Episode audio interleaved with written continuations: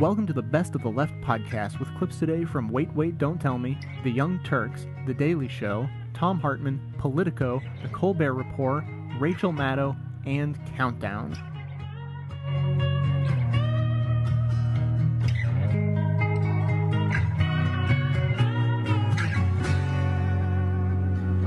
First quote is a series of concerned citizens. Here's one woman in Pennsylvania. I don't want this country turning into Russia. Now, here's that same woman again a little bit later on Fox News. I don't want my children coming to me and asking me, Mom, why do we have to wait in line for toilet paper? And here's, here's a sign we saw being waved about on cable news. Down the chute, Granny. Those sentiments were all expressed in fervent, genuine, grassroots opposition to what? Um, healthcare reform. Right, healthcare reform. Angry mobs who are carrying video cameras instead of pitchforks, but video cameras do hurt when you're poked with them. they showed up en masse to scream at their elected representatives at town halls all over the country. Their complaint the government wants to give them health care. But they don't want anybody giving them health care. Their motto give me liberty and give me death.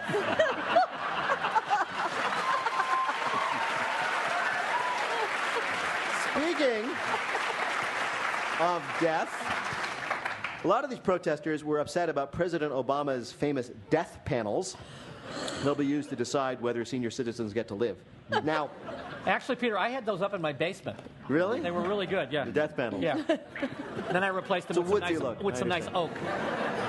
Now, these death panels are, of course, a paranoid delusion, but that does not mean they're not a good idea. Americans love to watch panels sitting on judgment on innocent, helpless people. Imagine Simon Cowell saying, Honestly, you're so wrinkled and unattractive, and really, you have no future. It'll be on the new reality show, So You Think You Can Live.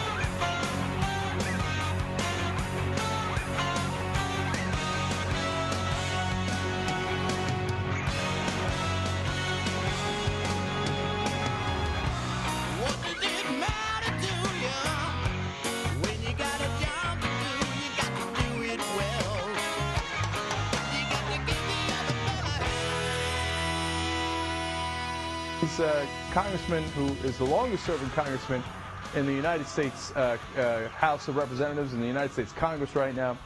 Uh, and he's been around a while, so they're going to ask him, hey, does do, do these town halls and this kind of atmosphere remind you of anything? And he says something what one of our listeners, again, sent in to me. Yeah, it reminds me of something. Here's what it reminds me of. Uh, orchestrated town halls like this uh, in, the, in your career at, at any time? Does this remind you of the 60s at all?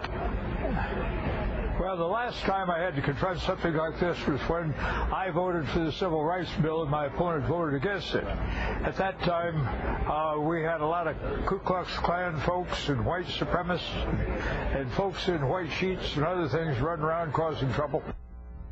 Yeah, you know, and until one of our listeners had sent in that note to me, I, I had not made that connection. And I wish I had their name in front of me here. I don't. But I was like, oh, that's why it looks familiar. Those red faced guys yelling at the top of their lungs.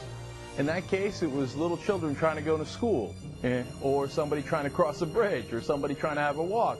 They were so angry at the time always the same anger, and the underlying issue is always the same. You think it's about healthcare? It ain't about healthcare. It's always about they don't want their world to change. They're so deathly afraid of change. A long time coming, but I know a change gonna come. Oh, yes, it will.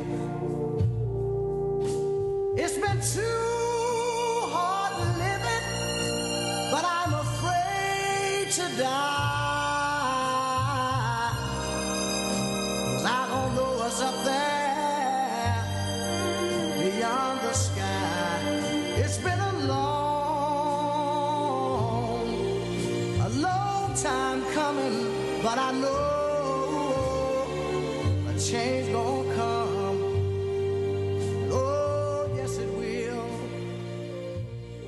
We've been dealing all week with healthcare. Tonight, no exception. Because it is dividing this country right now, right down the middle. You've heard the arguments.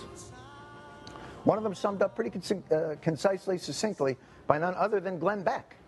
America already has the best health care in the world. We do take care of our sick. You're about to lose the best health care system in the world. What does it mean for the rest of the world if we lose our position as the as the innovator, as having the best health care in the country in the world? The argument is don't fix it if it's already awesome.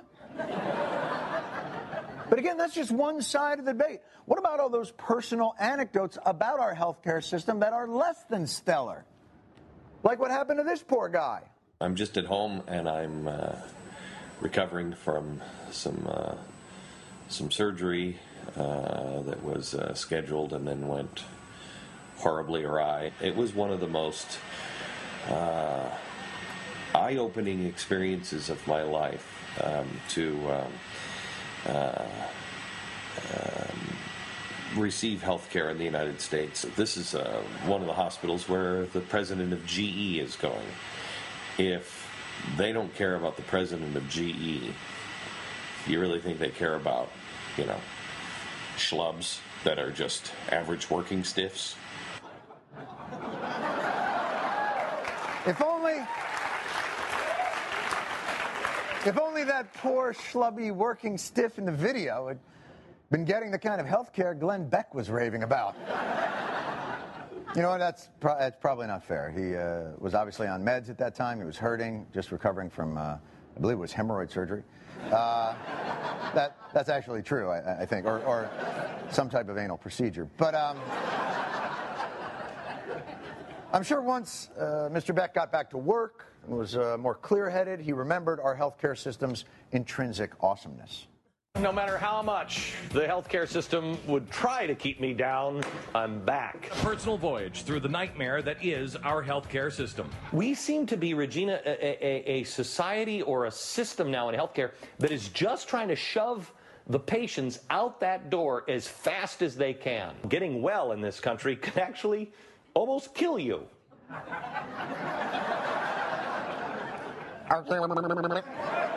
So, in just 16 months, during which Glenn Beck moved from CNN to Fox, you can chart the incredible progress of healthcare in this country. Personal voyage through the nightmare that is our healthcare system. You're about to lose the best healthcare system in the world. I'll tell you what really doesn't speak well of our healthcare system that in those 16 months, the hole that they stitched up in Glenn Beck's ass hasn't healed enough for him to stop talking out of it.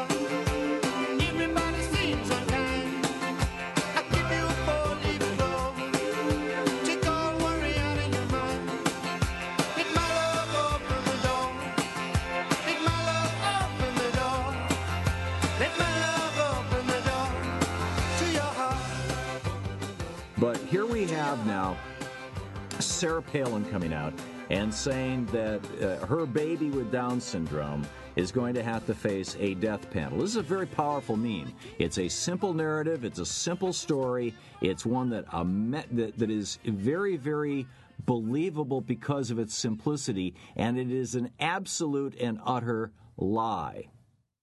It's also founding. It's also following. And what she's doing is following, and what these what these deathers at these uh, town halls, and uh, with uh, a particular irony, by the way, one of them was, uh, and we'll tell you more about that uh, a little after the break. But one of them was injured in a scuffle at one of these town halls. He injured his knee. He uh, is at the sitting at the local VA office now uh, with a can accepting donations for his uh, knee surgery because he doesn't have health insurance. This is a guy who is protesting against government health insurance. Uh, more about that in a little bit. Frank Schaeffer, however, is with us. FrankSchaeffer.net, S C H A E F F E R, is the website. He's the author of Crazy for God How I Grew Up as One of the Elect, Helped Found the Religious Right, and Lived to ta Take All or Almost All of It Back. And Frank, uh, first of all, welcome to the program.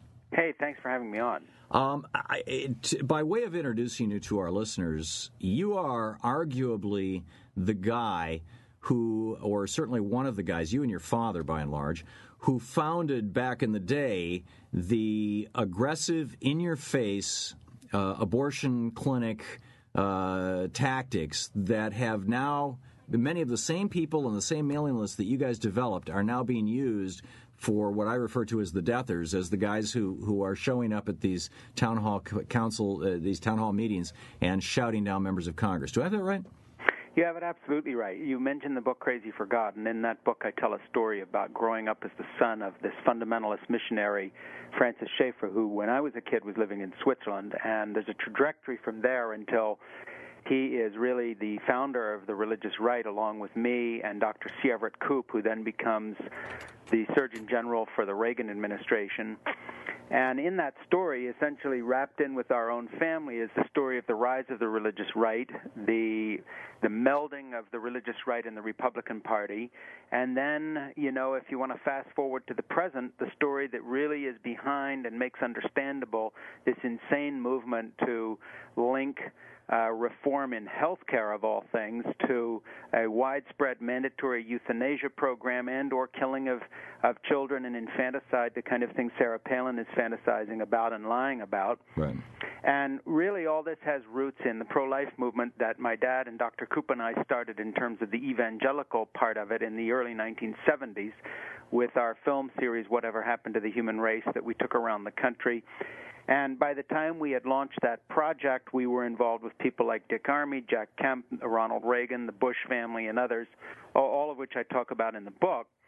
And the upshot was is that the the religious right, Christianity as it became known in this country after that period in in the in the widest sense of the use of the word, and the Republican Party all became synonymous. And so you know, whether it's gay bashing or whether it's saying that Obama doesn't have a birth certificate or whether it's saying that Sarah Palin's child will be killed because of the health care reform, all of this is one piece of a pattern of a reaction to what the evangelical movement regarded as the secularization of the country, tied in with heavy racist overtones of, of white people about my age. I'm 57, who just can't see how we can have a black president, let alone a progressive black president.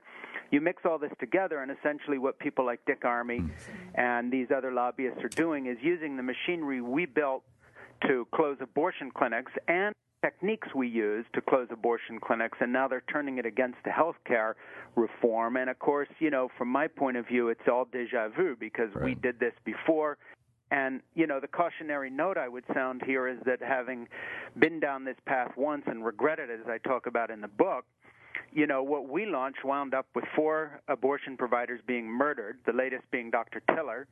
Uh, uh, and if you want to extend that further, three policemen in Pittsburgh being gunned down by some Looney Tune who thought they were going to take away his guns, which is what the NRA has been telling people would happen after Obama was elected. Right. You know, touch it where you will. I'm quite worried, actually. I think we're we're coming into a time of extreme reaction to the Obama administration, and this is just the tip of the iceberg. Uh, we're talking with Frank Schaeffer, one of the founders of the uh, In Your Face uh, pro life movement, and and uh, whose own shock troops, whose own techniques are being used. You you write, uh, Frank Schaeffer, about how you knew Dick Armey uh, right. quite well. And Dick Armey's uh, Freedom Works is uh, has got several front groups who are basically uh, behind. They were behind starting the teabag thing, which I, in my opinion, I mean, everybody says, "Oh, it was a failure," uh, and they were ridiculed. I don't think so at all. I think that was a dress rehearsal for this. I think that they Right. were lining up who's reliable, who's not, what are our mailing lists, how do we get in touch with these people. Uh, let's get cell phone numbers, let's get clean email in, email uh, addresses, things like that. Uh, do a reality check with me on this and tell me what you know about Dick Armey. Well, you know, Dick Armey's your typical low taxes, anti government congressman who was in Congress for 18 years. His big concern was to put forward Jack Kemp's ideas about economics and, and Reaganomics and so forth and so on. But, you know, I think he's typical of one of these white uh, Republican, slightly older leaders. Newt Gingrich is another. And, you know, to paraphrase Bart Simpson, I, I just think the election broke their brains. I really believe it. I mean, they've gone off. The election of Obama, you mean?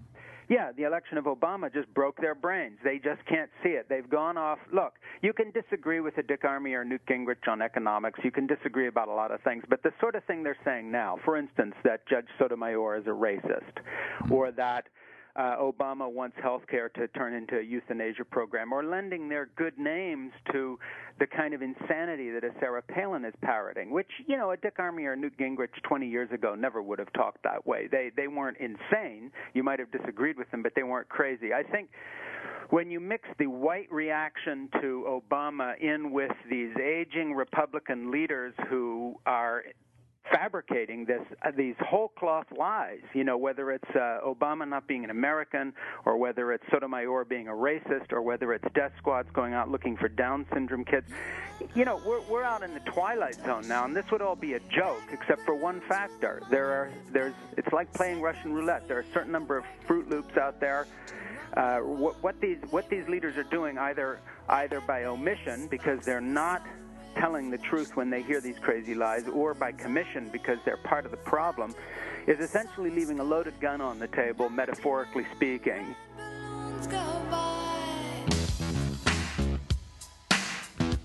If you feel like you're just one travel mug away from total contentment, you need to check out the Best of the Left store.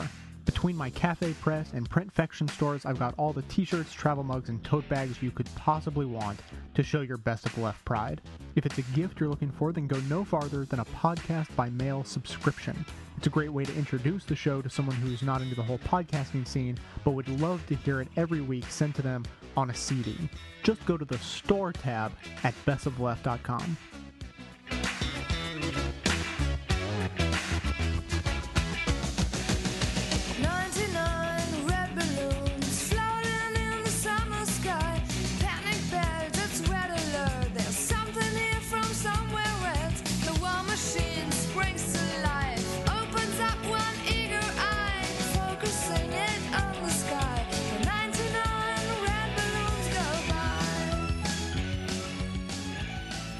say we need to to uh, limit Medicare expenditures in order to do that, in order to reduce the deficit. That's the, the origin of this policy. This is the T4 policy of the Hitler, uh, of a Hitler policy in 1939, where he said certain certain lives are not worth living. Certain people, we should not spend the money to keep them alive. Why do you continue to support a Nazi policy, as Obama has expressly supported this policy? Why are you supporting it? When you ask me that question, I am going to revert to my ethnic heritage and answer your question with a question. On what planet do you spend most of your time? You stand there with a picture of the president, the face to look like Hitler, and compare the effort to increase health care to the Nazis. My answer to you is, as I said before, it is a tribute to the First Amendment that this kind of vile, contemptible nonsense is so freely propagated. Ma'am, trying to have a conversation with you would be like trying to argue with a dining room table. I have no interest in doing it. This notion that something in this bill would require people who are elderly or sick uh, to be denied medical care and killed it's the single stupidest argument I have ever heard in all my years in politics.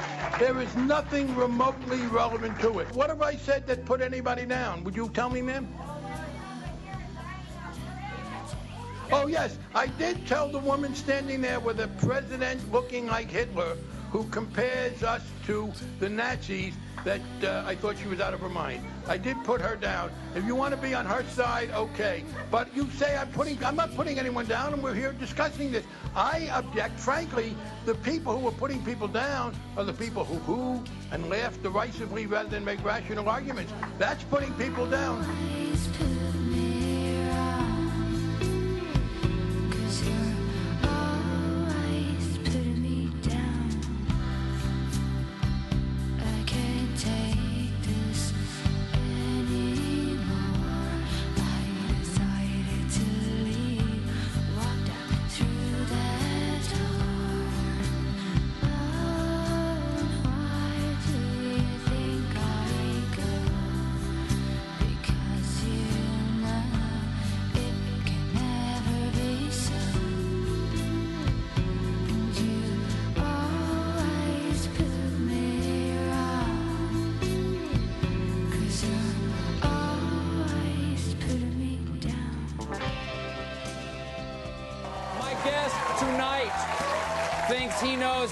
The healthcare system.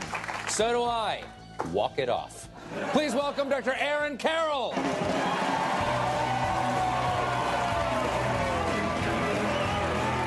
Hey, Dr. Carroll, thanks so much for coming on. All right. Eh, th- th- th- This is a complicated uh, uh, problem here, okay? Uh, you believe uh, that we should have government health care for everybody, okay? So you want, you want us to be uh, Canada. You want us to be England or France or Belgium or Sweden. No, I. I you would, do because that's what they have. That's what they have, right? I want America Is that to what they have? Answer the question. They have They different kinds of systems. Oh, they have? They don't have the American system. They come here to get fixed. Foreign leaders in other countries, they break, we fix them here. Maybe some of the foreign leaders, but most of the people are quite happy to stay there. Because fact, they don't know any different. They've never been to America. They've never dealt with a health insurance company that cares for them.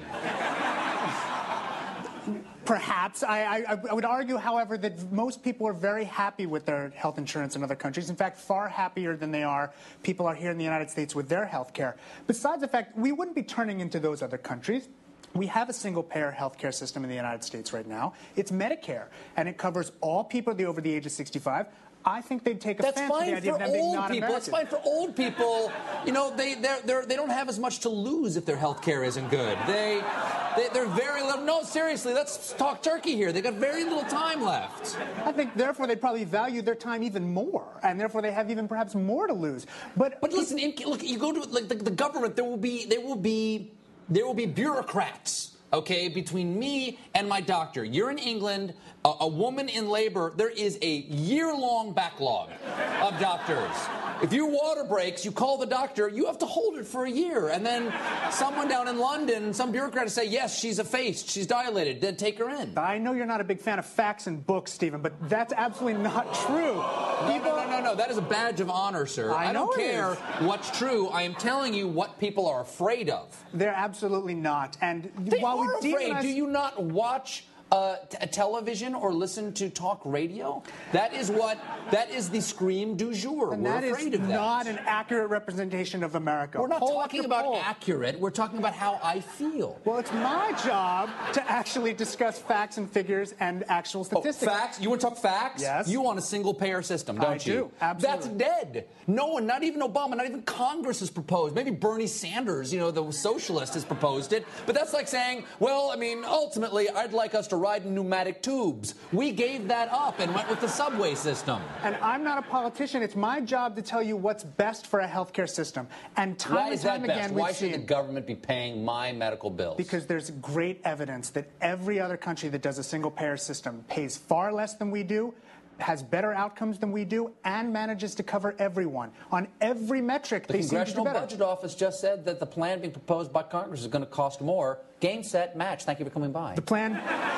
The plan being proposed right now is not a single payer plan, and that is the flaw of the fragmented way they're trying to fix healthcare right now. It may do some good in covering more people, it may lead to some better outcomes, but it's going to cost a lot of money. If we want the most efficient system that will cost less, cover everyone, and actually also lead to better outcomes, it's a single payer system. Wouldn't it be far more efficient? Wouldn't it be far more efficient for those of us who have health insurance to say, I don't care about the people who don't have health insurance?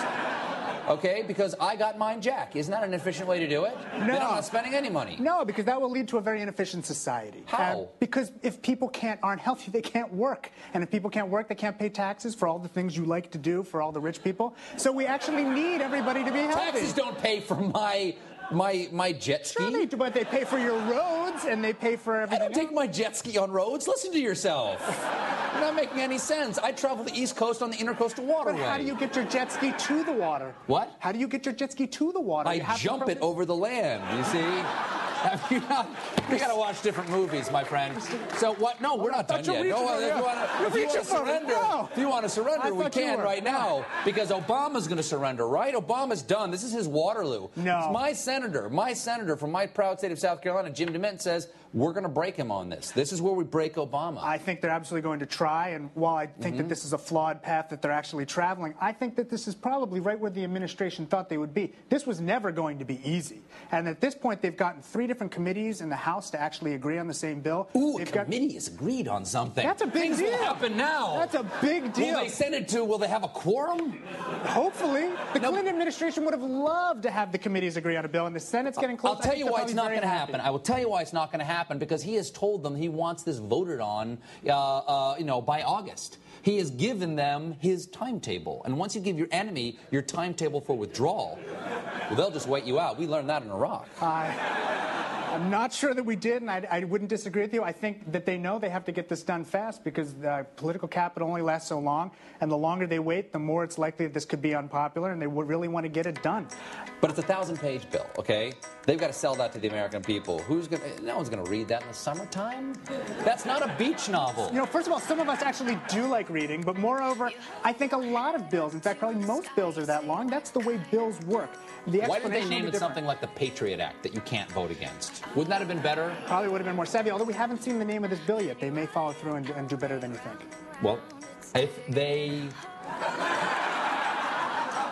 if they do, please come back. We'll discuss it again. All right. Thank you so much.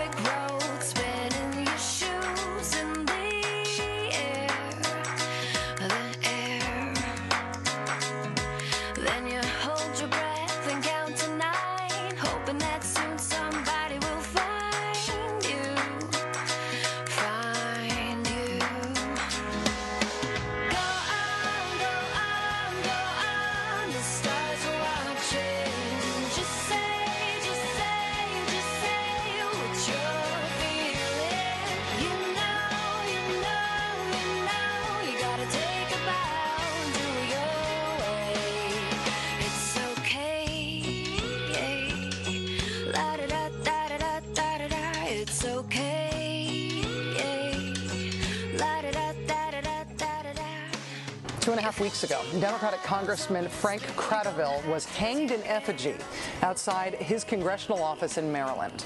The staged lynching, the really well tied noose and all, was gleefully staged by an anti health reform protester. Later that week, on August 1st, Democratic Congressman Lloyd Doggett of Texas held a town hall event at a grocery store in Austin to talk about health care reform. An anti health reform protester there greeted him with a mock marble tombstone engraved with the congressman's name on it. Two days after that, on August 3rd, Democratic Congressman Brad Miller of North Carolina reported to the Capitol Hill police that he had received death threats over his support for health care reform. One anti health reform protester called his D.C. office and told a staffer, quote, Miller could lose his life over this. The very next day, on August 4th, the idea of a Democratic congressman being killed because he supported health care reform became a punchline for Republican Congressman Todd Akin of Missouri. Uh, different uh, people from Washington, D.C. have come back to their districts and had town hall meetings, and they almost got lynched. And so the people are so That same day, Democratic Senator Chris Dodd, who had just announced days earlier that he has prostate cancer, had this screamed at him by an anti health reform protester outside one of his town hall events. Barack Obama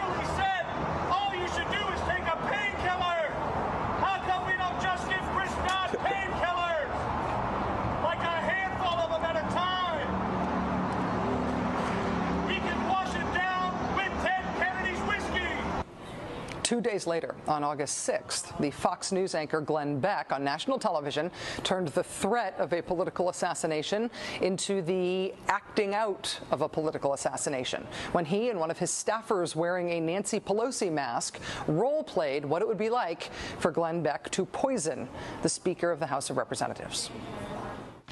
I just wanted to. You gonna drink your wine? You- Are you blind? Do those eyes not work? There you.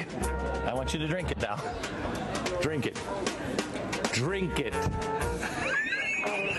Drink it. I, uh, I really just wanted to thank you for having me over here to wine country. You know, to be uh, invited, I thought I had to be a major Democratic donor, a longtime friend of yours, which I'm not. Uh, by the way, I put poison in your. No. The day after that, on August 7th, there were more death threats. Congressman Brian Baird of Washington reports that his office received this fax with an image of President Obama with a communist hammer and sickle symbol painted on his forehead and the message, Death to all Marxists, foreign and domestic, written underneath. The day after that, on August 8th, anti health reform protesters started turning up to Democratic town hall events while armed. In Arizona, a gun is dropped during a meet and greet with Democratic Congressman Gabrielle Giffords. The same day, a man with a concealed gun is escorted out of an event held by Democratic Congressman Steve Cohen of Tennessee. Yesterday, the staff of Democratic Congressman David Scott arrived at their Georgia office to find a four foot swastika painted across the sign for their office. Congressman Scott says he was also sent an Obama death threat fax similar to the one sent to Brian Baird's office, only this one also addresses Congressman Scott himself and it uses the N word. Also yesterday, Democratic Congressman Dennis Moore of Kansas reports that he's received two death threats over the last 10 days. One he describes as a phone call into one of his congressional offices. The other is a threat he says he does not feel comfortable discussing with the media.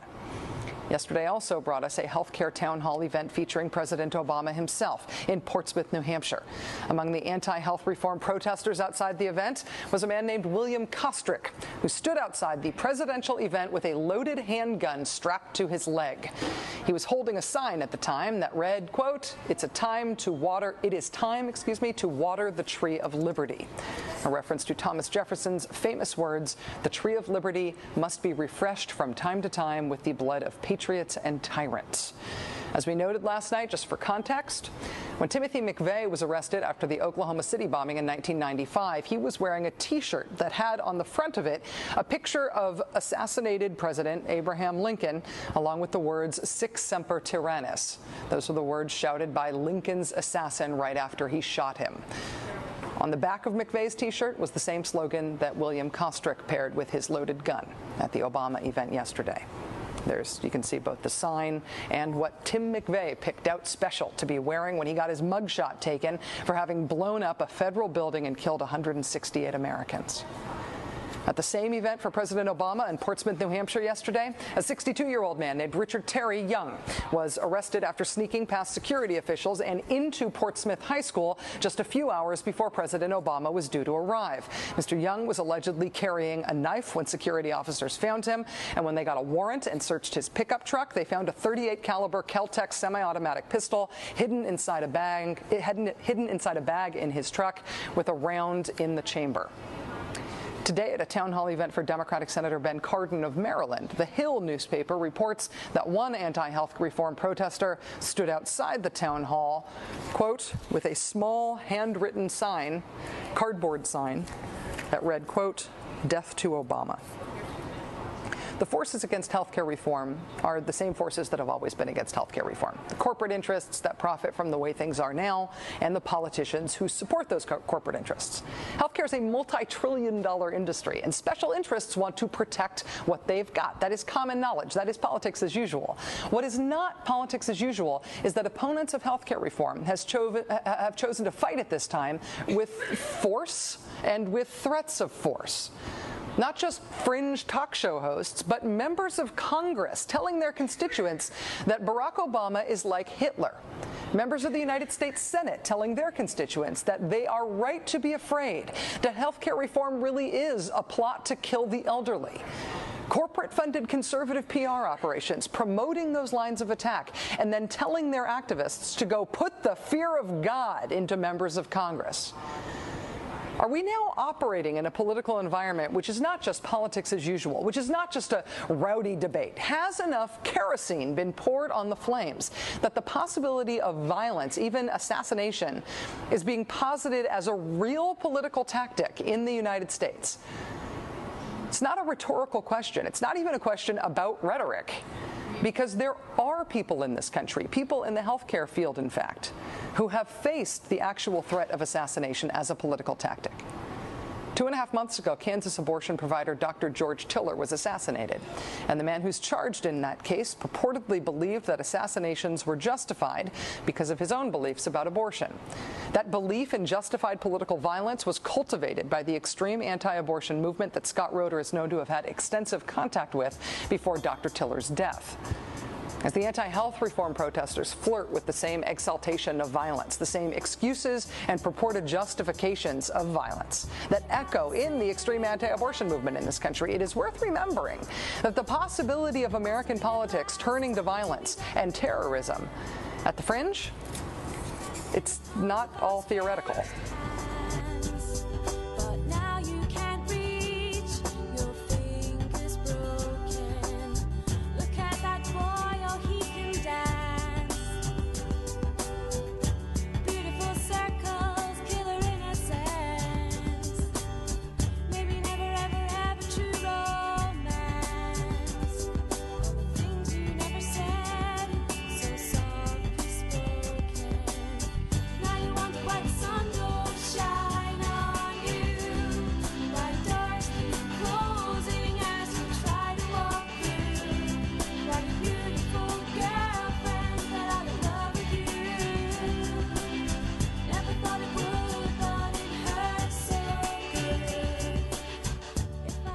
Obama's going to New Hampshire uh, for a health care rally. He knows the, uh, he thinks the crowd is going to be raucous and he wants to take opposing questions, etc. But somebody's in the crowd that shouldn't be in the crowd. Now, this guy did not get into the rally. He was waiting outside the rally for Obama. Here's the problem: he had a gun. Now, I mean, I saw this. I'm going to show you the video right now. First thing I thought was my friend Ed Reed. Hell no! Oh no, no, no. All right, now watch. I think they look at MSNBC covers this far too softly, if you ask me. But but here's the news. Let's watch. But let me clear up one thing. There is a man in the crowd who has a, a gun, a handgun strapped on his on his lower leg. And I asked the chief of police about this.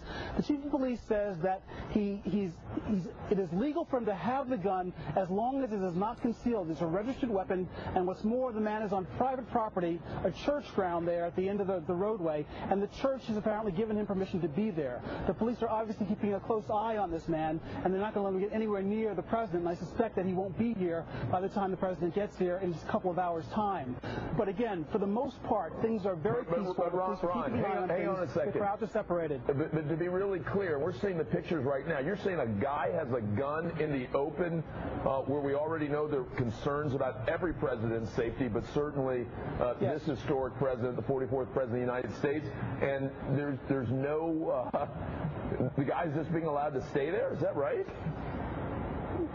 The guy, the, the chief of police here, I just I just asked him because I was amazed by this too. But apparently the law allows this man to be here as long as the gun is not concealed. It is registered to him apparently, and he's on private property, this church ground. There's a church uh, right at the at the top of the roadway that leads into the high school, and the chief of police said that the, the church has given this man permission to be there. Now the authorities are well aware of him. They- They're they're, they're keeping a very close eye on him. Um, I'm going to check back again because of course this is obviously something that a lot of people are going to be amazed by, but that's the way the law apparently works here in New Hampshire. Um, I, I will bet you a lot of money, though, that by the time the president gets anywhere near the state of New Hampshire, that this man and this gun will be nowhere near this high school. uh, you would have lost that bet.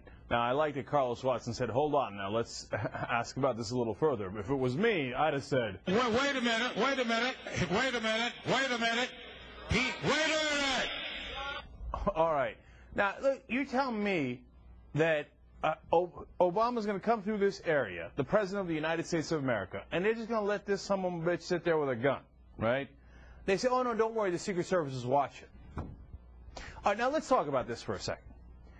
Do you think they would have let a guy with a gun anywhere near George W. Bush as he as he was giving a speech anywhere? They wouldn't let people in with the wrong shirts. They're watching their cars. If they had the wrong bumper stickers, they wouldn't let them in. They wouldn't let them anywhere near the vicinity. They'd arrest them. Now, this guy's going to sit there with a gun. You think if he was a left winger waiting for Bush with a gun, that they'd have let him just sit there? Wait, wait a minute, wait a minute, wait a minute, wait a minute. Pete, wait a minute. Okay. Hell no, they wouldn't let him sit there. Now you think, okay, well maybe, maybe, maybe. I got a different one for you. Now you go ahead and tell me that you're that you're going to see this one differently. If he was a Muslim with a gun waiting for George W. Bush outside a rally, you think they're going to let him sit there and wait? And they're going to talk about concealed weapons or non-concealed weapons, or whether it's legal, or whether it's private property, or whether it's public property. You think they're going to let, let a Muslim sit there? I don't care if he's Muslim American. They're not going to let him sit there. Now, why? Why did they allow this guy to do this? Okay, they spare me with a legal bolt. Okay, because first, Second Amendment rights, Second Amendment rights. Yeah, I got it, you moron. Listen, do you have a Second Amendment right? Of course you do.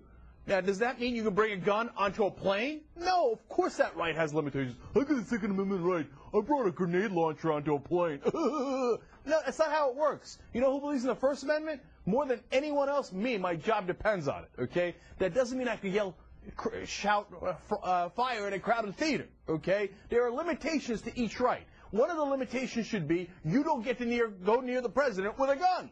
It's a very, very reasonable limitation. It applies to Republicans. It applies for Democrats. When they were going to take away Dick Cheney's Secret Service in six months, I said, no way, man. That if anybody needs Secret Service protection, it's Dick Cheney. No, look, we got to be really careful about this stuff. I, I, by the way, I'll answer my own question. That Muslim waiting for Bush with a gun would wound up in Guantanamo Bay, and you know it. I know it. Everybody knows it, right? Oh, now we're talking about the Second Amendment then. Ain't no one talking about the Second Amendment if the shoe was on the other foot. Now, the other part of this is people say, hey, no, Cenk, you don't want to give the right wingers and the Rush Limbaughs, you know, any uh, cause to talk about this and to use it for propaganda. I don't give a flying F what Rush Limbaugh says. Okay. Oh, Rush Limbaugh's going to yell at me. F Rush Limbaugh. That piece of. Who cares what he's going to say, man? Oh, he's taking away my Second Amendment. I want to shut the fuck up, you fat fuck. Okay? I mean, no, why am I so mad about it, right? Because what happens the next time two people show up with guns? And there are many states in the country where you can do concealed weapons. And you say, hey, I'm registered, man. I, I, what happens when there's five guys with guns in the crowd and they say, hey, it's all legal? So what? What happens the next time there's 20 guys in the crowd with guns? And they say, hey, it's all legal, man. We got our permits and everything. Now, you, you go ahead and try to keep an eye on all of us at the same time. Ed, what do you think? Hell no! What do you, hey, Mike, what do you think? Can't do it. Hell no, man. No way I'm going to allow that. This is madness. I don't know if they're trying to, they're so scared of the right wing, and that's why I'm so mad at the Rush Limbaughs that they're stoking this fire. that they're, you know, that they back away from this and they, that they're not giving them the adequate protection in my mind. Or, or if they're tough guys, but man, if I was in Obama's family, let alone where I am right now, I'd be so mad that they allowed this. No way. And then, uh, look, the other part of it is, did you see his sign? His sign said, "It is time to water the tree of liberty." You know where that comes from? It comes from a Thomas Jefferson quote. Jefferson said many great things. This one, you know, and the man was leading a revolution. But get a load of the quote here. And what country can preserve its liberties if its rulers are not warned from time to time that this people preserve the spirit of resistance? Let them take arms. The remedy is to set them right as to the facts, pardon and pacify them. What signify what signify a few lives lost in a century or two? The tree of liberty must be refreshed from time to time with the blood of patriots and tyrants. It is natural manure. you know what shirt Tim McVeigh was wearing before he bombed the Oklahoma City building? A bleeding tree, referring to the tree of liberty and how it, you know, the blood of tyrants must cleanse that tree. Now imagine a Muslim guy with a sign that says, I'm going to cleanse the tree of liberty with the blood of tyrants, waiting with a gun for Bush. You think they'd let that guy stand there? You must be a fool if you think so. No, no, no. I don't care what kind of intimidation Rush Limbaugh's got. That guy ain't one last thing on it. They said, oh, come on, man, we got our eye on him. He's not going to cause any trouble. Yeah, I know. That's exactly what they said about Mark David Chapman, right? Well, maybe not exactly, but he came and asked for an autograph from John Lennon. Just a little while before, just and what could be the harm? He just asked for an autograph. Then he came back and shot it. I'm not taking that kind of chance, man. And the Secret Service definitely should not be in the business of taking that kind of chance.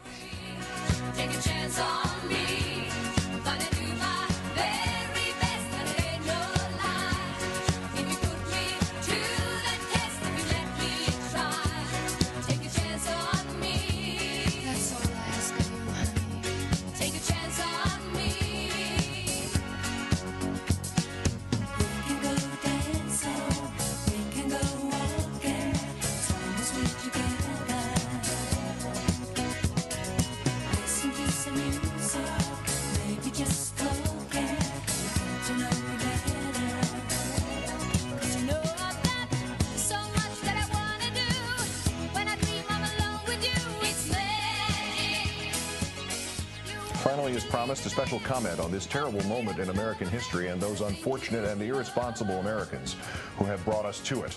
The America I know and love, the quitter governor of Alaska, Sarah Palin, began, is not one in which my parents or my baby with Down syndrome will have to stand in front of Obama's death panel so his bureaucrats can decide based on a subjective judgment of their level of productivity in society whether they are worthy of health care. Such a system is downright evil. Of course it is, Ms. Palin, and that is why it does not exist, has not existed, and would never, under this president, nor any other president, ever exist in this country. There is no death panel. There is no judgment based on societal productivity. There is no worthiness test. But there is downright evil, and Ms. Palin, you just served its cause. You shouted fire in a crowded theater, a hot theater, and then today tried to roll it back with, no, no, sorry, not fire. I meant flashlights. Too little, too late, too obvious. Madam, you are a clear and present danger to the safety and security of this nation. Whether the death panel is something you dreamed or something you dreamed up, whether it is the product of a low intellect and a fevered imagination, or the product of a high intelligence and a sober ability to exploit people, you should be ashamed of yourself for having introduced it into the public discourse, and it should debar you for all time from any position of responsibility or trust in the governance of this nation or any of its states or municipalities but it will not. Because a percentage of America does not want explanations nor serious conversation. It wants panic and the guilty thrill of chaos and an excuse to bash skulls and hang people in effigy. Or not in effigy. Ms. Palin, what in spirit is the difference between this monstrous image of a congressman hanged in effigy and the indefensible smile of pride on that idiot's face and this image? With not one murderer in the mob even feeling the need to hide his face for fear of justice that would never come. They are both, to use your phrase, death panels. Ms. Palin, you might as well have declared that the government is being run by a coven of witches with fake Kenyan birth certificates. And you might as well have told the vast unthinking throng that mistakes your ability to wink for leadership that they should start shooting at Democrats. There'd be no need to tell them to bring the guns. Others have already done that. Somebody left his at an Arizona town hall. And incidentally, madam, you have also forfeited your right to be taken seriously. The next time you claim offense at somebody mentioning your children, you have just exploited your youngest child, dangled him in front of a mindless mob as surely as if you were Michael Jackson. You have used this innocent infant as an excuse to pander to the worst and least of us in this nation. You have used him to create the false image of death panels.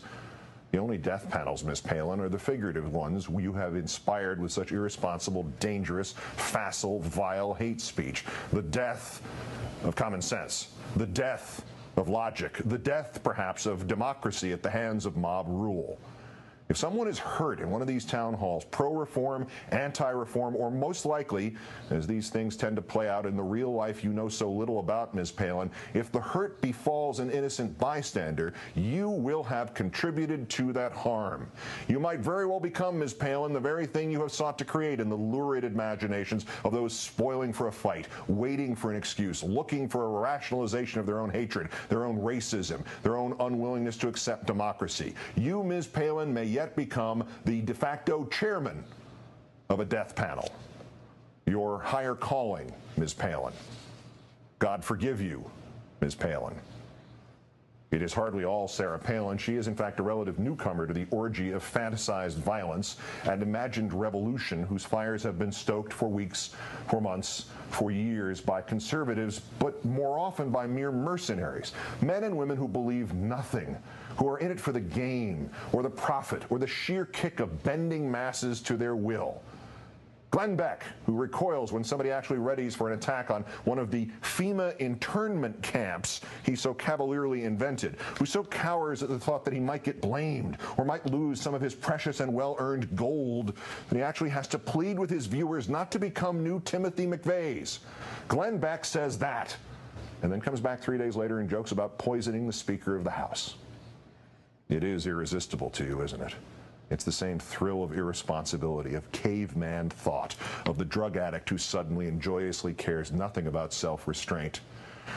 Sobered momentarily into realizing the prospective outline of the horrible shape at the horizon. Soldiers wounded, shooter says she was liberating, FEMA camp says she saw Glenn Beck tell her to rise up and fight back awakened to the idea that words you say on television have consequences which you cannot necessarily control. You plead, you almost cry for nonviolence. And yet, within 72 hours, the thrill again rises up in your blood, and you cannot resist it. You must fantasize about murder. And by the very action of speaking it aloud, you enable others to join you in this Neanderthalian ritual of violence to overcome the enemy. Whether the enemy is real or imagined, or whether the enemy really isn't an enemy at all, and it's just your neighbor with a different point of view, who wants to talk about it, wants to involve you in the decision, even though it is his turn to steer and not yours, and even though you both know that someday our system will give you another turn to steer. But ranting and crying and playing with toys on television does not work if you are advocating compromise and dialogue and thought. It works only for a mountebank, making the promise of magic and power with the underlying inherent threat of carnage and chaos. And now you add you believe death panels are real, an idea so insane, which mainlines so directly back to the mercenary fantasies of the pathetic Betsy McCaughey, that even Sarah Palin backed quickly away from them. But what a scare tactic. The big lie in the flesh. Your dream come true. Which is probably why, Mr. Beck, we have not lately heard much of your 912 groups, because there you had the germ of an idea, exploitative perhaps, but at its core, beneficial, calming, unifying, thoughtful, restore the sense of September 12, 2001, not of dread or threat, but of collaboration, of meeting in the middle somewhere, standing together under one flag and trying to improve the conditions of all Americans. And then somebody from your 912 group told its members they should all go to the healthcare reform town hall in Tampa and break it up and shout down anybody who disagreed with them and scuffle with the police and demand not discourse but disaster. Your work, Mr. Beck, your contribution to this. God forgive you. There are other instigators free in the land, nearly all of them, in effect, untrue believers, men intelligent enough to work their way up the political ladder in this country into the Senate of this nation, and yet suddenly foolish enough, or suddenly opportunistic enough, like Mr. Cornyn of Texas, to float conspiracy theories about the White House using health care reform to try to compile an enemies list, one email address at a time. When four years ago, this same senator was saying that the previous White House's pernicious, warrantless, illegal consumption of everybody's email address and everybody's email and everybody's websites, that was de- defensible and justifiable because, quote, none of your civil liberties matter much after you're dead. And now, pushing is Mr. Cornyn, the supposedly independent analysis of the proposed health care reform by the Lewin Group, that 119 million people would have to change their insurance. Mr. Cornyn not knowing, or being paid not to know, that the Lewin Group is wholly owned by an insurance company, the way the Lewin Group gave Mr. Boehner and Mr. Cantor $60,000 apiece. Wholly owned. Then there are the birthers. Laughable from the moment they opened their mouths, proffering a conspiracy that somehow began with the placement of birth notices in two Hawaiian newspapers 48 years ago this month. But people who do not want this president to be president will believe anything. And that is meat for fading commentators like Lou Dobbs, whatever he actually believes, because the birther movement touches another essential part of the defective soul the need for an excuse. For they need to convince themselves in an immense conspiracy, and place that conviction as a barrier between their actions and the sad reality that they are not the victims of intricate machinations against freedom, but that they are just garden variety, ordinary racists that they can handle the most limited of integration only in theory. It will take anything that will let them pretend that when they burst into tears and cry that they want their America back, they are not asking for white power, not asking that somebody make the black man in the White House go away. There are other instigators, of course, so obvious, so careless, knowing so well that anybody who desperately wants to believe lies will not even notice the truth standing next to them wearing a big red neon sign like the just a mom from a few blocks away at the Wisconsin town hall who didn't think anybody might Google her name and find out she was really the ex vice chairman of the county GOP and part of the campaign of the Republican who lost to the Democrat whose town hall she was at that moment helping to disrupt. Or like the smooth talking hospital corporate titan, spreading millions around to enable the hate, knowing that none of the haters will ever realize nor care that they have become prostitutes for the healthcare industries like the people who propagated this widely cut and pasted, quote, line by line analysis of the Health Care Reform Act, one that saves right wingers the trouble of actually reading the bill or thinking about it. This is where the fictions come from that this is funding ACORN, that it guarantees free health care for illegal immigrants, that it mandates abortions, demands euthanasia. If you read it without knowing the truth, you might shove the right wingers out of the way at the town halls and start screaming yourself. It seems to have been created by the Liberty Counsel, an offshoot of Jerry Falwell's Liberty University, a council whose other big policy concern has been the attack on Christmas. And maybe there is the most brazen of them all that man at the town hall in Connecticut wearing the We Don't Want Government Run Healthcare sign above his head while wearing his Anthem Blue Cross and Blue Shield shirt. You might think it was because he was too stupid to wear something a little less corporately slavish, but given what those around him have read, they not only wouldn't care, they might even take comfort from that logo that he could boast and that they could hate under the auspices of an actual, caring, friendly, ruthless insurance company. My words, of course, are nothing to Mr. Anthem or Mr. Cornyn or Mr. Dobbs or Ms. Blish or Mr. Scott or the others. This is a job to them. And since we have placed a price tag on everything in this country, there is no soul searching involved. You have a job. If it involves stirring up frightened people to defend the corporation against the citizen, well, you have a salary to earn and a family to feed. The same rationalization that enables mob hitmen to sleep at night. But somewhere in those crowds are genuinely angry and scared people. People who listen to Cornyn or Dobbs or fantasize with Beck about poisoning their way to a Democrat free world, or who salivate like Pavlovian dogs at the sound of the shrill whistle from Sarah De- Death Panel Palin. Somewhere in those crowds are some actual people with some actual brains still working and thinking and evaluating. For God's sakes, trust your instinct to think. There are no death panels. There could never be. Were there any steps taken towards them, I and 99.9% of the people in this country, from the fiercest liberal to the most apolitical blob, would be standing next to you preventing their creation. There are no plans to take your insurance away from you. There will be no rationing of care. There will be no health choices commissioner, and he will not be able to transfer money electronically out of your bank account. There will be nobody coming into your house and telling you what to eat. There will be no euthanasia. And the people to whom you are listening with half an ear are telling you half the truth on a good day. The euthanasia scare comes from something as benign as a proposal to let you put in for insurance if you have to consult a doctor about what to do if you or a loved one are fatally ill. If you are where I was last March when I sat down with the doctors to talk about my mother, fatally ill, not awake, not aware, the health care reform will now pay you back for the doctor's fee for that conversation, and it will pay you whether you decide to let your loved one go or you insist to the doctor that they keep that dear one alive at all costs to treat them for months or years or decades more. And this part of this bill actually was originally co sponsored by a Republican congressman. And from that caring, bipartisan starting point, through her own paranoia or for her own political gain, Sarah Palin has invented the bogeyman of death panels. Think, please, think before something horrible happens.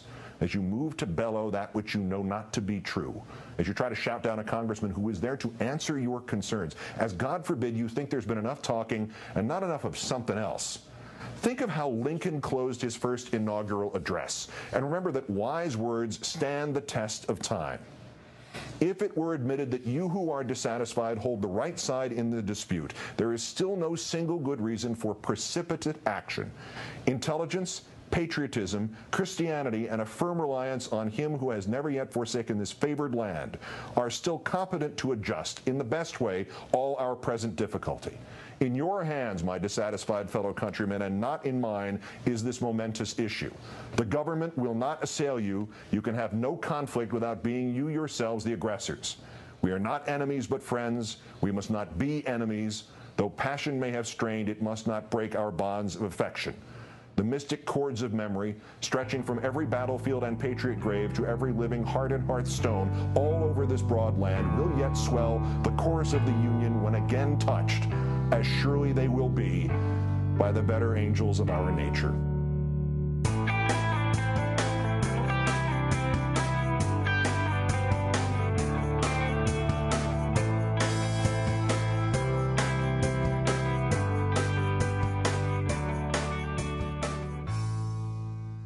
Thanks for listening, everybody. First of all, I just have to give a huge, huge thanks to everyone who wrote in reviews on and around August 20th. I, it was absolutely hands down a smashing success. My goal was about 100 reviews, 100 reviews in one day. Let's do it.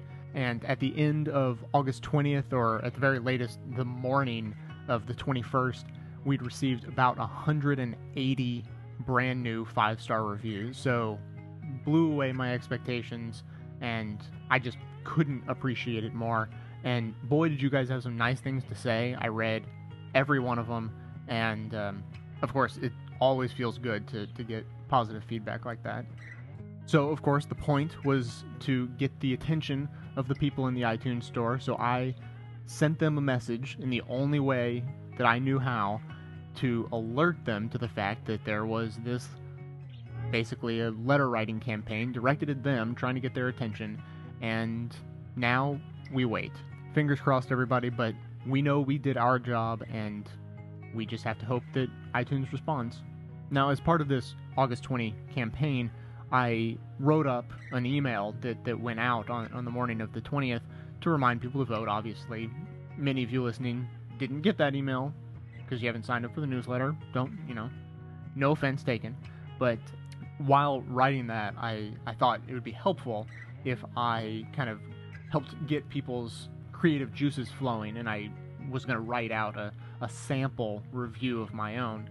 And so as I was thinking about how to describe the show, of course, I came across the classic um, is the best thing since sliced bread. And my very next thought after that was the best thing since sliced bread really implies that it's not as good as sliced bread. Uh, But it also implies that sli- sliced bread is so fantastic that it, it's really absurd to even aspire to be as good as sliced bread. And I thought to myself, you know, if I had a choice between having to cut all of my own bread for the rest of my life, but get to, well, in my case, I'd produce the show, but if I didn't produce it, you can damn well bet I'd be a listener. It'd be my favorite show. I love the show. So if I had to cut all my own bread, but I got to keep listening to this show, I think I'd take that deal. I mean, I wouldn't like to be forced into that position, but I think it's pretty obvious this show's better than sliced bread. Now, it's possible that you're going to have a different opinion on that, and, you know, we can have a rational discussion and agree to disagree about that, but uh, I felt that was a little bit of a revelation.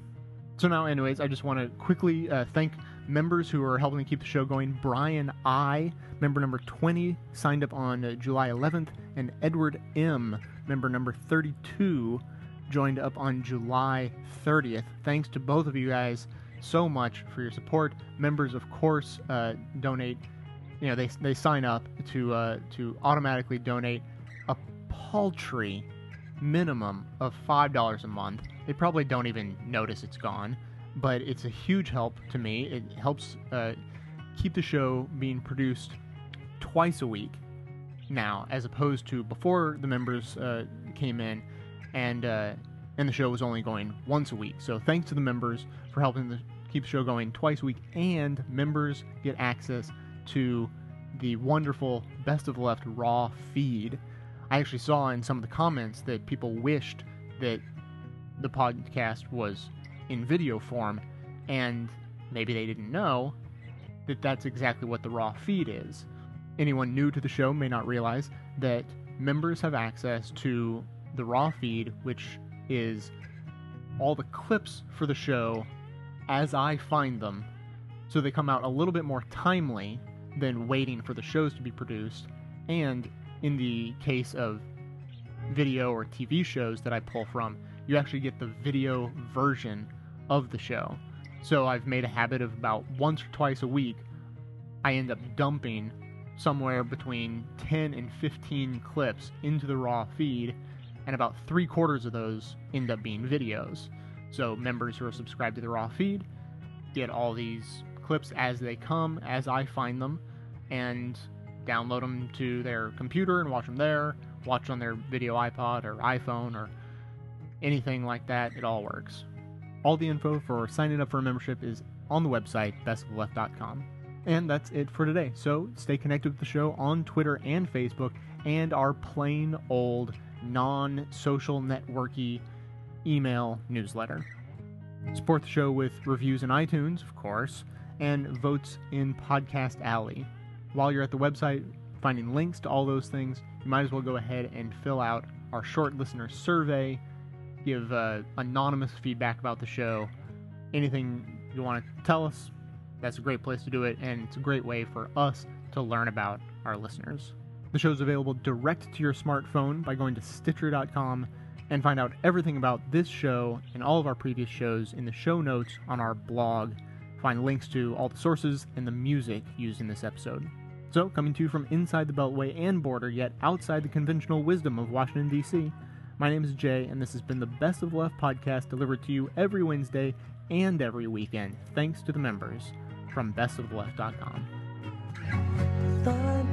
now black and white. you took apart a picture that wasn't right. Pitch burning on a shining sheet. The only maker that you wanna meet.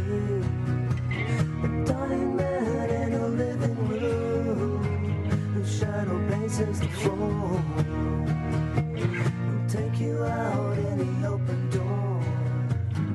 This is not my life, it's just a fond farewell to a friend. It's not what I'm like.